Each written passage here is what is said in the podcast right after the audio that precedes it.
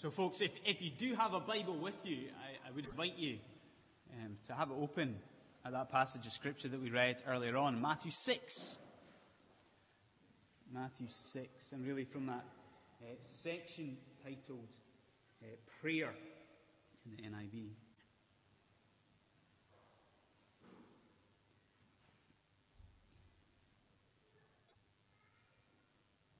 Now, before we begin, um, I really just want to start with a, with a question. A very simple and, and straightforward question. And that is Do you pray? Do you pray? Now, I, I don't mean do you say a couple of quick words as you rush out in the morning on the way to work. And I don't mean do you say a couple of quick words last thing at night when you're lying in your bed and just about to drift off asleep. I mean, do you pray? Do you regularly go somewhere in your house, a, a, a private place in your house? Do you consider some of the really pressing things that you need to bring to God? And then, do you spend quality time, quality time in, in humble, in reverent, and in sincere communion with your God? So, do you pray? Do you pray? Well, this morning, um, as we turn to this passage of Scripture in Matthew chapter 6, the intention is to, to consider the fatherhood of God and prayer. Say that again the fatherhood of God and prayer. You see, if we have a, a, a, greater appreciation, if we have a greater understanding of who our God is as our Father, then it will prompt us, his children, to deeper and to more effective prayer life. So the overall theme, the, the sermon title, if you like, is the, the fatherhood of God and prayer. And what we're going to do then, God willing, is that we're going to look at three aspects of God's fatherhood. Everyone got that? Three aspects of God's fatherhood. And what I'll do is I'll give you them now. I'll just throw them out there just now. So hopefully I'll make it uh, easier to, to follow me through the, the sermon. So here we go. Three aspects of God's fatherhood. The first one is that our Father desires obedience from his children. The second one, our Father desires intimacy with his children. And then the third one, our Father desires honesty from his children. So has everyone got those three? We've got obedience, we've got intimacy, and we have honesty. Obedience, intimacy, and honesty. So let's jump in. Let's make a start with this. And let's consider the first point. Our Father desires obedience from His children. Now, um, I'm sure most of you know by now, certainly if you were at the, the joint day away yesterday, you'll know that I have two children. You'll probably be able to hear them actually. Two children, um, both under the age of three. So if you consider that, then you can imagine, I'm sure, that obedience is a kind of is a, a hot topic in our household. And in um, preparation for parenthood, and my wife Catherine and I, we thought it would be a good idea to read some of the books, the various books that are out there on parenthood. And when you begin to do that, um, you soon realize that there are an, an absolute abundance of differing views on how to raise a child in order for it to be obedient to its parents. A wide, wide variety of views.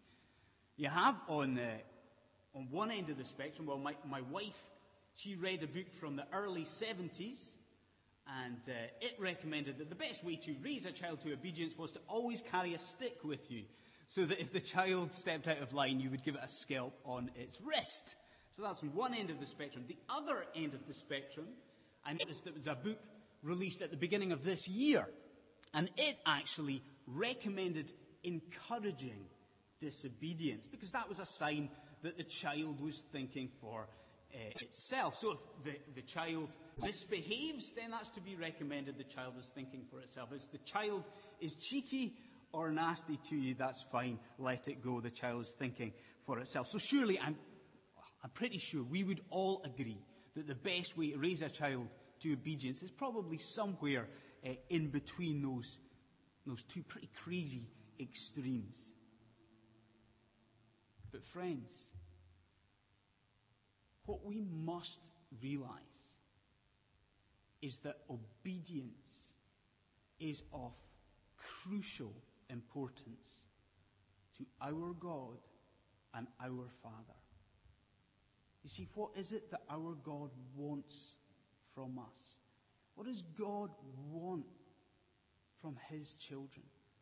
Well, 1 Samuel 15, to obey is better than sacrifice. To obey is better than sacrifice. God, he desires obedience from his children. So, given that, given the fact that God wants obedience from his children, what do we learn in these verses that we've read.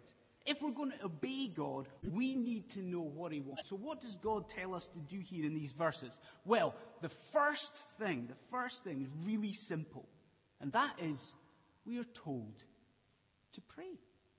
Now, if your Bibles are open, um, if you look with me at the beginning of verse 5, verse 6, and verse 7 the beginning of each of those verses. And what you'll see when you do that is that each of those verses begins in the same way. They all begin with the same expression. What is that? Well, each verse begins when you pray. When you pray. You see, folks, for the children of God, prayer is not an optional extra. Prayer is not something that, that, that might. Now, what does Jesus say? Jesus says, when you pray. So for Jesus, prayer was something that was expected. Prayer was something that is compulsory. Prayer is something that is commanded by God.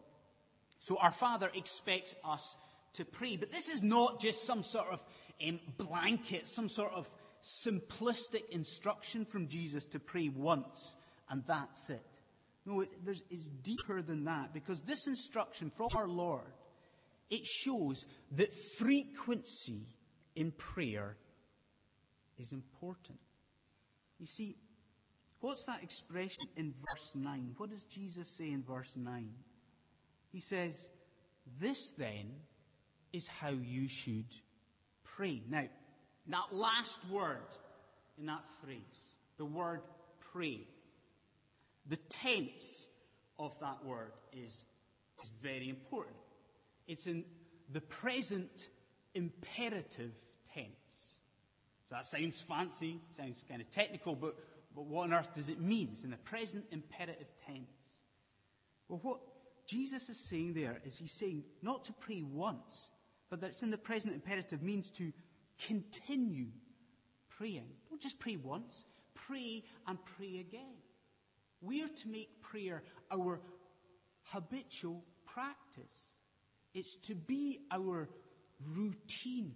We, friends, we are to make prayer part of our lifestyles. So this expression here, almost more literally, would be this then is how you should pray and pray and pray and pray. So, let me throw that question that we started with, let me throw it out again.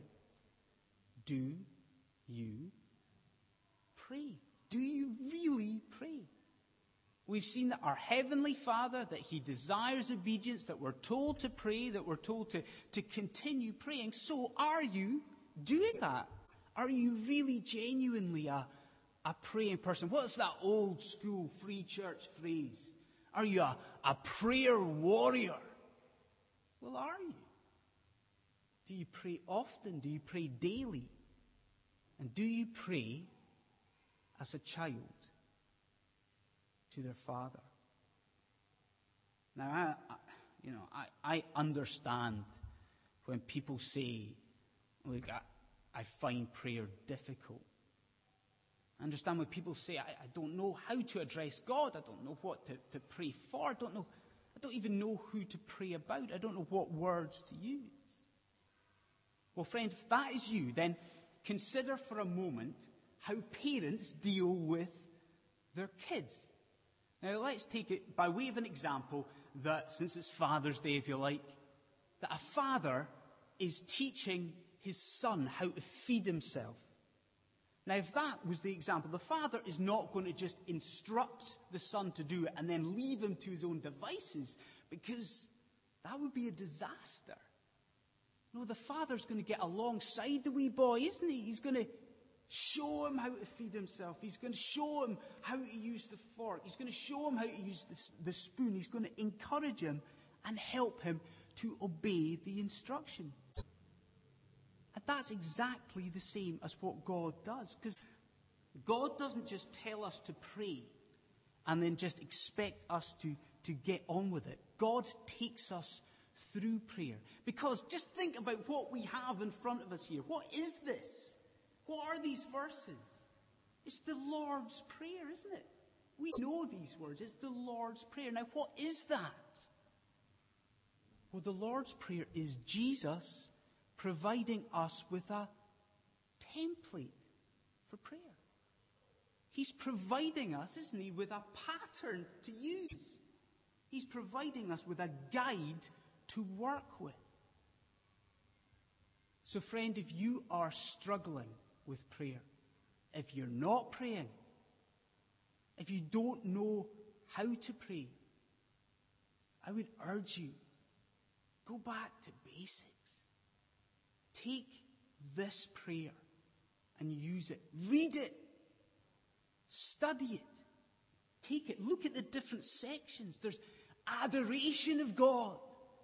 There is pleading with Him There is laying petitions before him. So use this prayer. That is why Jesus has given it to us. So pray. Go back to basics. So, our Father, He desires obedience. We are to be praying people. Okay? So that was point one. Point two. Can you remember it?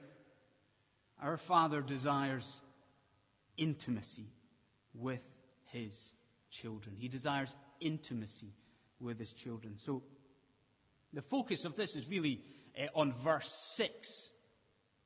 But I'll, I'll, read, I'll read verse 5 and 6 again. So if, you, if your Bibles are open, um, you can follow it through with me. So verses 5 and 6. And when you pray, do not be like the hypocrites, for they love to, to pray standing in the synagogues and on the street corners to be seen by men. I tell you the truth, they have received their reward in full. And then the focus, verse 6. But when you pray, go into your room, close the door, and pray to your Father who is unseen. Then your Father, who sees what is done in secret, will reward you. So, what Jesus is doing there, in verse 6 especially, is he is giving us teaching about the correct practice for individual prayer. And really, the crux of that, the, the essence of what Jesus says there is that we are to seek privacy. That privacy is all important in our individual uh, prayer lives. He says, when you pray, go into your room. Go into your room. Close the door and pray to your Father. Now, believe it or not, that word room is actually quite an interesting word, believe it or not. It's um, crucial to our understanding of what Jesus is saying in, in this verse, and really the, the whole section. Because in the Greek, that word, it's, it's not a kind of generic, non specific word for any room of the house. That's not it at all. See, in the, the Greek word that's used there, it means an inner room. It means a room in the interior of the house. It means a room in the center of the house, a room without windows. So, in other words, what Jesus is telling us to do here is to go to a place when we pray that is free from the gaze of onlookers. We've to go a place that's private. We've to go a place where we're, we're not concerned, we're not worried about how we might look to, to anyone around us. It's to be private, private. So let's think about that on a very practical level. Now, I'm pretty sure that privacy has always been a kind of difficult thing to achieve, hasn't it? You know, historically, I'm sure that that would be the case. But surely it's also the case that privacy is more difficult to attain and achieve now than it ever has been throughout the ages. Because, you know, nowadays we we, still have these kind of historical distractions that other people had. We've still got work commitments. And we've still got family commitment. We've still got the kids coming in and, and demanding our attention. But now, in the 21st century, you and I, we've got an added element to that, don't we? Because we got almost constant interruptions from, from social media and from technology. You know, we might seek privacy, but then we've got our mobile phones going off all the time. We've got our mobiles buzzing with an, an incoming text or, a, or an email. We've got distractions from our laptops. We've got distractions from new things like, like Twitter and, and, and Facebook and blogs. And the list goes on and on and on. You see, intimacy with our Father, it is precious, but it is oh so difficult to achieve. And that means, friends, that we can't kid ourselves. Um, boy, we are really, really good at kidding ourselves when it comes to our quiet times. But we can't kid ourselves. We can't think that these times of privacy, that these times of prayer, that they're just going to happen, that we're somehow just going to stumble into quality times of, of prayer. We can't kid ourselves about that. No, privacy is difficult to achieve. So please hear me on this. What we need to do is we need to cordon off time in advance for prayer and for intimacy with our God and our Father. We need to plan it. We need to cordon off time in advance. Let's not be people who kid ourselves. Let's be people who value prayer and value intimacy with our God and our Father. And if we do that, right, let me ask you a, a, another question. If we do this, if we, um, if we value privacy, if we go into, what does Jesus say? If we go into our rooms, close the door, and pray to our Father who is unseen, let me ask you, what will happen? What will be the result of that? Well, the, the great thing is the verse 6 doesn't finish there. There's more to it. Look how it ends. It says, then your Father, who sees what is done in secret, he will reward you. If we seek privacy, if we seek intimacy with our Father, amazingly, miraculously, God will bless us. He will reward us for that. Because See, what do dads love to do? What do dads love to do more than anything else for their kids? Dads love to give presents. Dads love to give their kids lavish gifts upon their kids and see the, the smile on their faces. And God is no different. You see, folks, I didn't quite tell you the full truth earlier on. I'm not saying I was lying, I wasn't. But I didn't give you a full explanation for that Greek word for room. Because that word, it doesn't just mean an inner room. That word was used for an inner room in the house that was used for a very, very specific purpose. So, what was that purpose? Well, the word was used for a room in the interior of a house that contained the family treasure. It contained all the family wealth and the family. So, do you see it? Do you see? If we go into that room, if we seek intimacy with our Father, then riches will be ours. We will experience the riches of spiritual refreshment. We will experience the riches of an assurance that our Father loves us. Blessings will be ours. Our very prayers and petitions will be answered. So, folks, I do urge you resolve to make time this week, cordon off time, and pray. Seek the riches that come with intimacy with your Heavenly Father. So we've seen two out of the three points. The third one is very brief, and it is that our Father desires honesty. He desires honesty uh, from His children. And I'll just read um, verses 7 and 8. So again, if, if your Bibles are open, follow with me, please. Verses 7 and 8. And when you pray, do not keep on babbling like pagans, for they think that they will be heard because of their many words. Do not be like them, for your Father knows what you need before you ask Him. and I suppose the background to that is actually quite important for us to, to get our heads round. Because the background is that both the Gentiles, the, the, the pagans, and the Pharisees, they, they both thought they were under this misunderstanding that the longer you prayed, the better.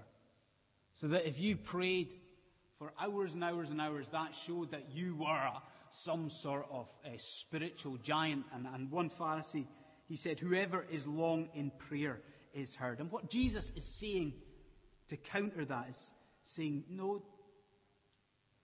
saying, no, come on. Do not keep on babbling like pagans. And what Jesus is highlighting is not a necessity for our prayers to be very, very short. But he's highlighting and he's instructing against verbiage. Okay? He's saying no verbosity, no verbiage, no mindless, unthinking prayer. You know that, that prayer where we, where we use, we, we go back to stock expressions. We use kind of familiar phrases that we've heard older Christians, more mature Christians use, but that don't really mean anything. They don't mean all that much to us. And Jesus is saying, Come on. This is your Father that you're dealing with. A God who knows you, a God who knows your needs. No. Be honest. Be honest with Him in prayer. Now, I, I don't know how many people here have Facebook. I'm not, I'm not going to take a sort of straw poll to see how many people have got Facebook. I'm sure quite a few of you do. I don't have it, um, but my wife does. And she reliably informs me that the part of what happens when you set up a Facebook account is that you create a profile of yourself. I'm right, I take it. You create a profile of yourself on Facebook, yes. And what you do is you put up on the internet certain details about yourself. You'll upload photos, you'll choose some likes and dislikes. You'll, you'll put up on the internet certain autobiographical information. And what happens, I think, predictably, is that people kind of put up slightly refined, slightly polished, maybe slightly airbrushed versions of themselves. And I think that's kind of understandable. We're not going to upload the ugly photos of ourselves. We're not going to write about uh, our faults, and our failings, and our weaknesses, uh, I'm pretty sure. But people, they project slightly false impressions of who they really are. And folks, we can't do that with God. We can't do that when it comes to, to prayer. Because just as so often it's our family members who know us best, it is ultimately our Heavenly Father who knows what is best for us. He knows us so intimately. So we have to be honest with Him in prayer. So, again, given that, let me ask you what is that thing that is worrying you today? What is that? That anxiety, pressure that is weighing you down, that is casting a shadow over your whole existence. Well, whatever it is, friend, you must bring that to your Father in prayer. Do not keep on, on babbling like pagans. Instead, we must speak to God from our hearts. And we must be honest with our Father in prayer. I'm going to close just now, but we began with a question. We've had a few questions throughout, so I'm going to end with a question.